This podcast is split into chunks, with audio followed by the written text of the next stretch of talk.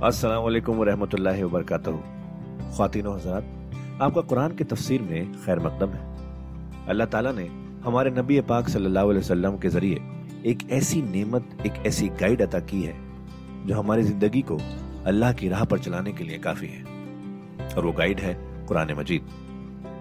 हम सब ये तो जानते ही हैं कि कुरान पढ़ना कितना सवाब का काम है, कितनी नेकियाँ मिलती हैं, और हो भी क्यों ना अल्लाह के अपने अल्फाज जो है पर क्या हमने कभी ये रुक कर सोचा कि कुरान को समझ कर पढ़ने की भी ज़रूरत है? इसलिए हब हब आपके लिए लेकर आया है एक ऐसा पॉडकास्ट जो कुरान की तफसीर समझाने में मदद करेगा। इस पॉडकास्ट का नाम है तफसीर कुरान विद डॉक्टर इसरार अहमद। तो आइए हम सब मिलकर डॉक्टर इसरार के ज़रिए की गई इस कुरान की तफसीर को सुने और अल्लाह की राह पर चलने का वादा करें।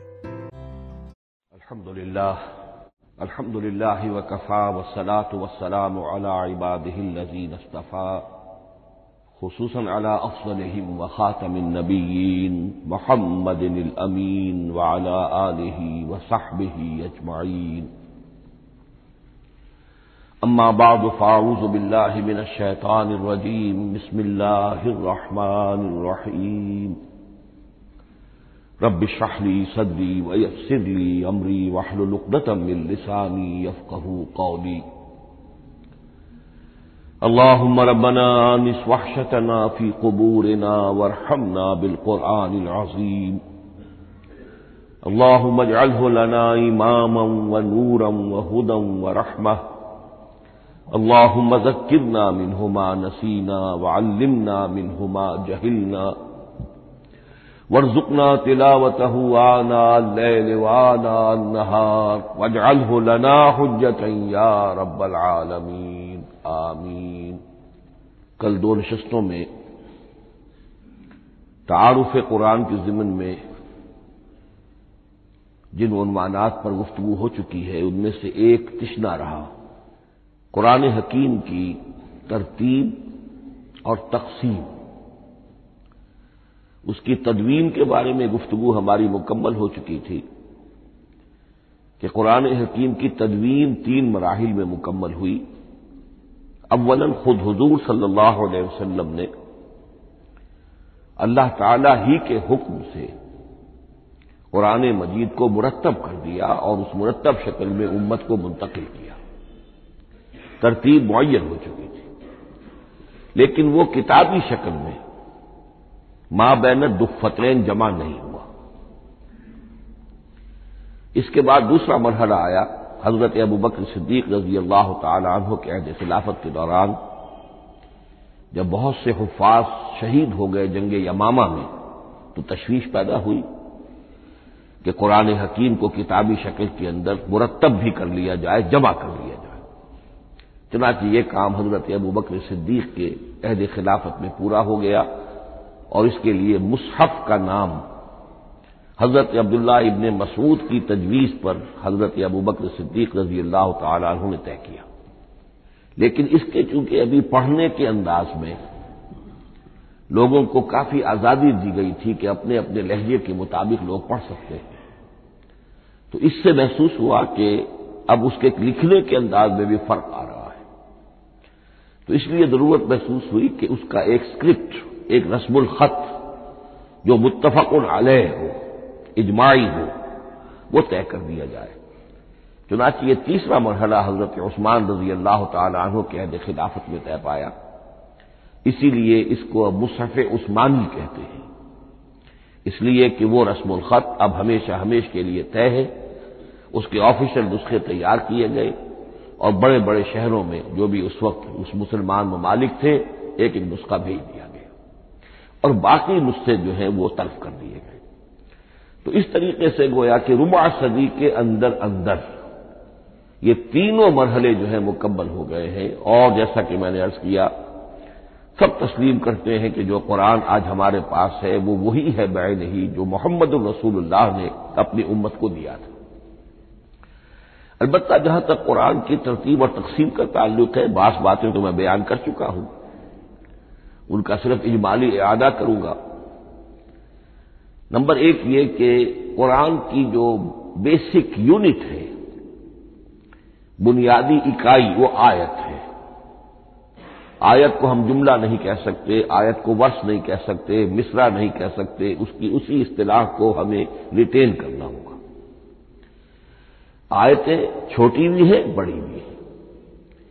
आयतें सिर्फ़ हरूफ मुकत्तात पर भी मुश्तमिल हैं।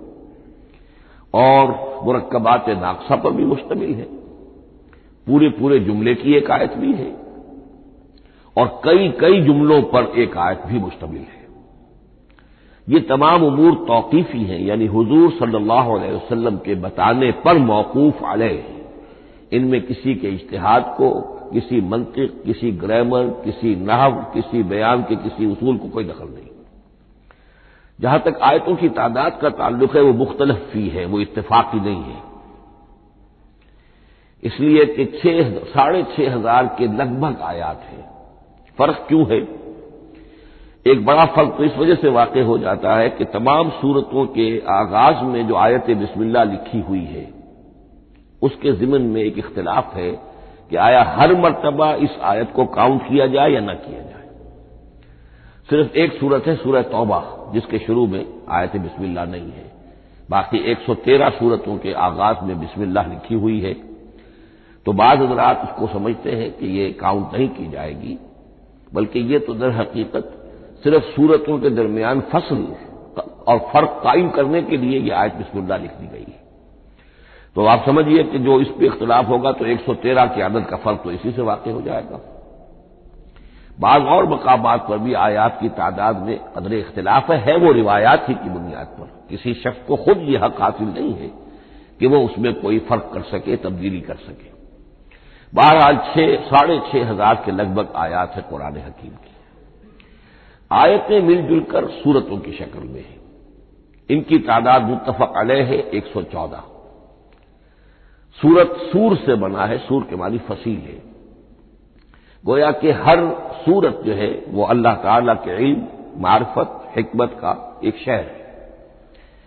सूरतों में आयात के बाहमी रब्त के हवाले से, उसके मानी के अंदर और उसकी हिकमतों के अंदर इजाफा होता है।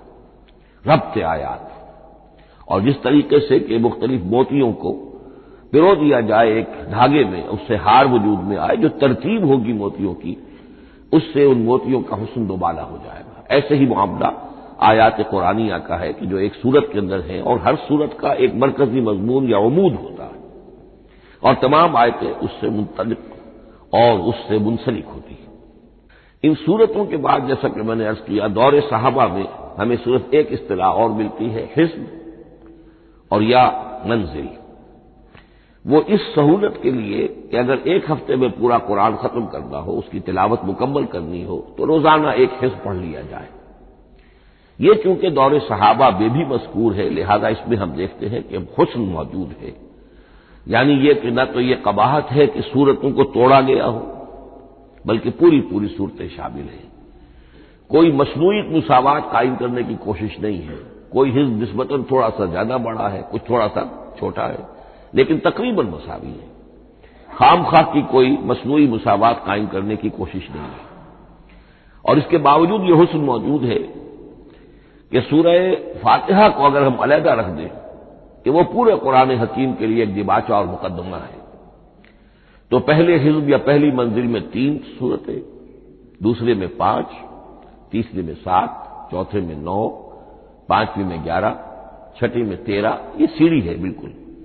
और जो आखिरी हिस्ब मुफसल कहलाता है, इसमें चूँकि आखिरी पारे में आपको मालूम है छोटी छोटी सूरतें हैं तो तादाद पैंसठ है। वो भी जो आखिरी तादाद है तेरह उसका मल्टीपल है। बहरहाल ये हिज्ब, ये भी दौर साहबा में इसका तस्करा हमें मिलता है।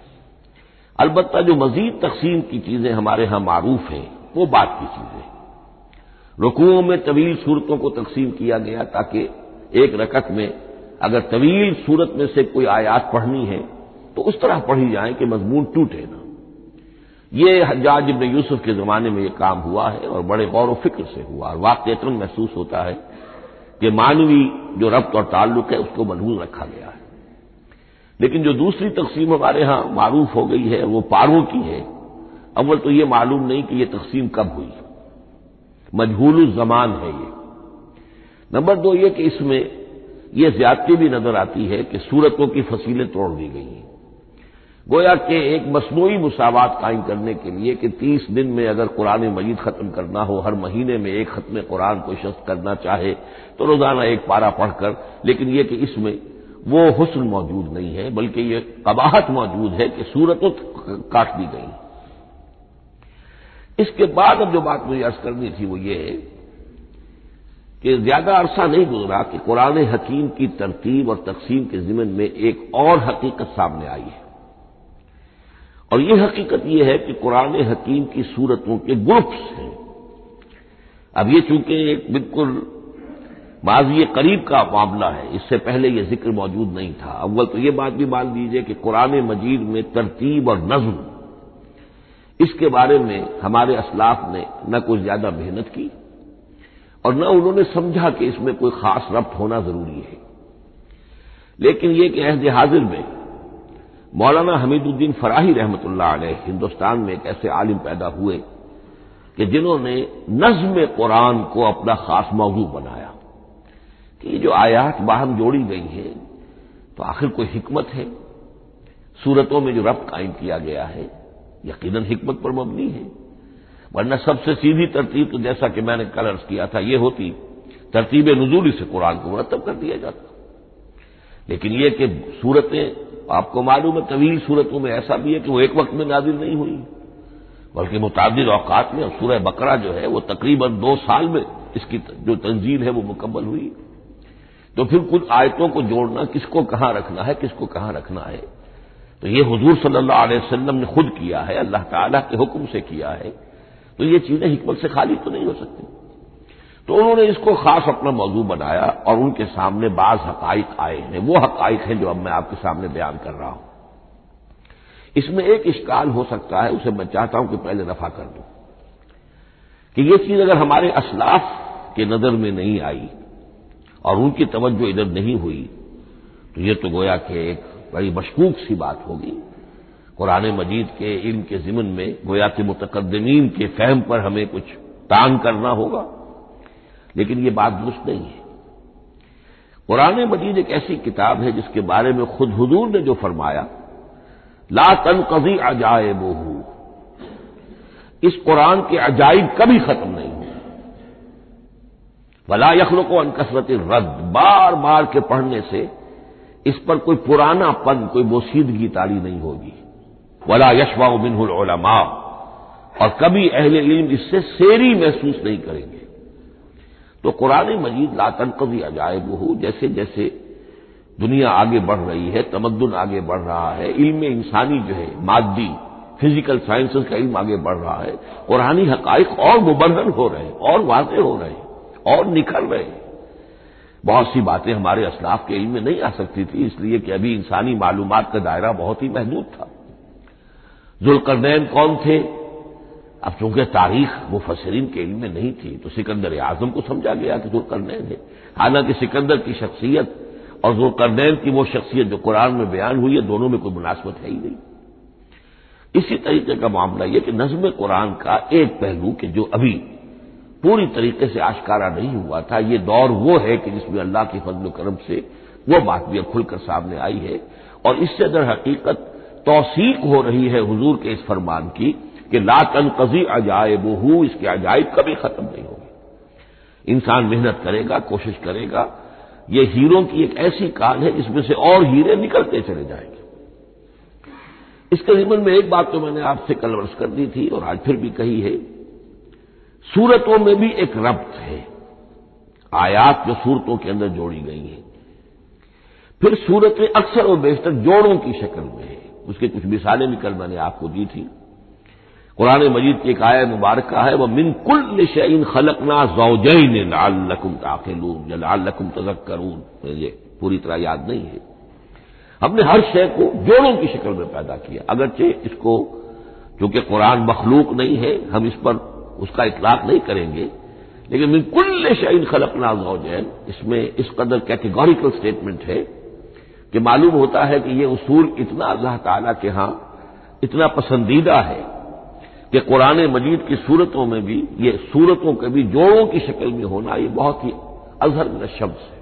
बास जगहों पर तो अदर शम्स है, बास जगहों पर जरा तदब्बर करके बात मालूम होती है।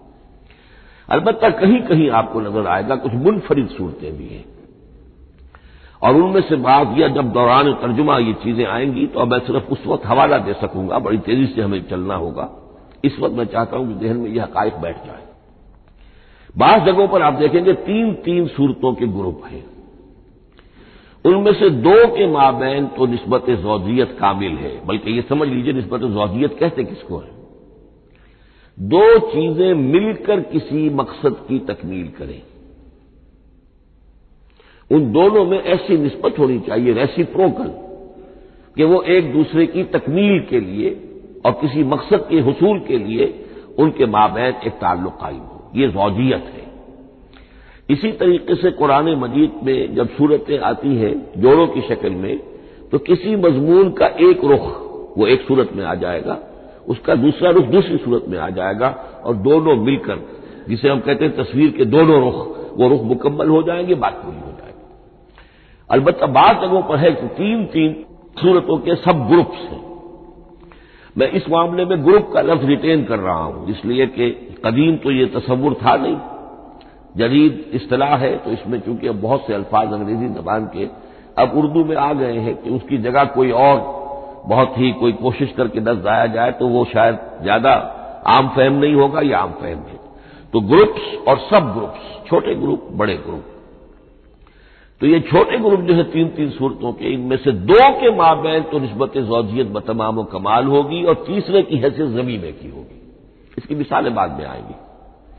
अलबत्त ये जो जमीनें होते हैं, खुद इनके, या जो दूसरी मुनफरद सूरतें हैं, खुद इनमें आपको फ़सल के साथ नस्बत जौजियत मिल जाएगी।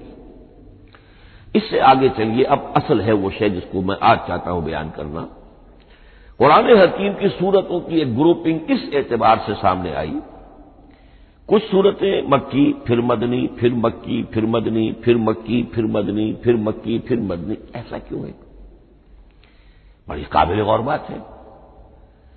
इसमें कोई हिकमत है? और अजीब बात यह सामने आई, इस एतबार से भी कुरान के सात ग्रुप बनते हैं। हर ग्रुप में एक या एक से जायद मक्की सूरत, और फिर एक या एक से जायद मदनी सूरतें। एक ग्रुप पूरा हो गया। दूसरे ग्रुप में फिर एक या एक से जायद मक्की सूरत फिर एक या एक से जायद मदनी सूरतें वो फिर ग्रुप मुकम्मल हो गया। ये ग्रुप भी कुरान हकीम में सात है। ये ग्रुप जो है किरात के लिए नहीं है, ये ग्रुप ग्रुप जो मानवीय तकसीम है, गौर फ़िक्र के एतबार से। कि हर ग्रुप का एक अमूद है, एक मरकजी मजमून है। और उस जिस तरीके से सूरतें दो मिलकर एक मजमून की तकमील करती हैं इसी तरह हर ग्रुप की मक्की और मदनी सूरतें मिलकर एक बड़े मजमून की तकमील करती हैं। इस तरीके से गोया के ये कुरान मजीद में सात ग्रुप हैं बड़े बड़े जो कि जिसमें कि सूरतें जो है वो जमा की गई हैं। मसलन मैं अब आपको इशारतन बता दूँ। पहले ग्रुप में सूरा मक्की जो है वो सिर्फ़ एक है सूर्य फातिहा। तादाद में तो एक है। वो अपने हजम के एतबार से छोटी भी है, लेकिन बहुत भारी सूरत है। वलकद आतना का सब मिनल मसानी व कुरान अजीम। महज इस सूरत को भी कुरान अजीम कहा गया है। लेकिन एक सूरत मक्की, सूरह फातिहा, फिर चार तवील तरीन सूरत मदनी। बकरा, आल इमरान निशा मायदा। दूसरे ग्रुप में दो सूरतें मक्की, दो मदनी।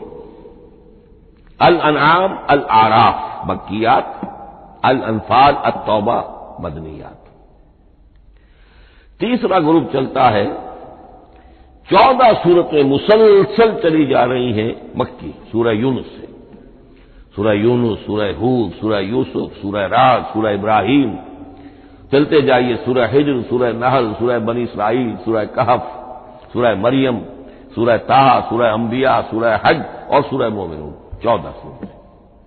अब आई एक मदनी सूरत, सूरह नूर। ये तीसरा ग्रुप मुकम्मल हो गया। चौथे ग्रुप में भी यही बात आपको नज़र आएगी। अल फुरकान से सूरह सजदा तक आठ सूरतें मक्की हैं और फिर एक सूरत आती है सूरतुल अहजाब, वो मदनी है। अब ये जो एक एक सूरतें आई हैं, सूरह नूर और सूरह अहजाब, हर शख्स को अंदाज़ा हो जाएगा ये आपस में जोड़े की शक्ल रखती हैं। इनके मजामी बहुत एक दूसरे से मुशाबे हैं, बहुत मुशाबे हैं। लेकिन यह कि वो उस तरीके का जोड़ा नहीं है कि उसी ग्रुप में उनका जोड़ा मौजूद हो, उसका जोड़ा जो है वो दूसरे ग्रुप में है। फिर आइए पांचवा ग्रुप है सूरह सबा से अहकाफ तक। ये तेरह सूरतें मक्की है और फिर सूरह मोहम्मद सल्लल्लाहु से सूरत हजरात तक तीन सूरतें मदनी हैं, ये कुल सोलह सूरतें।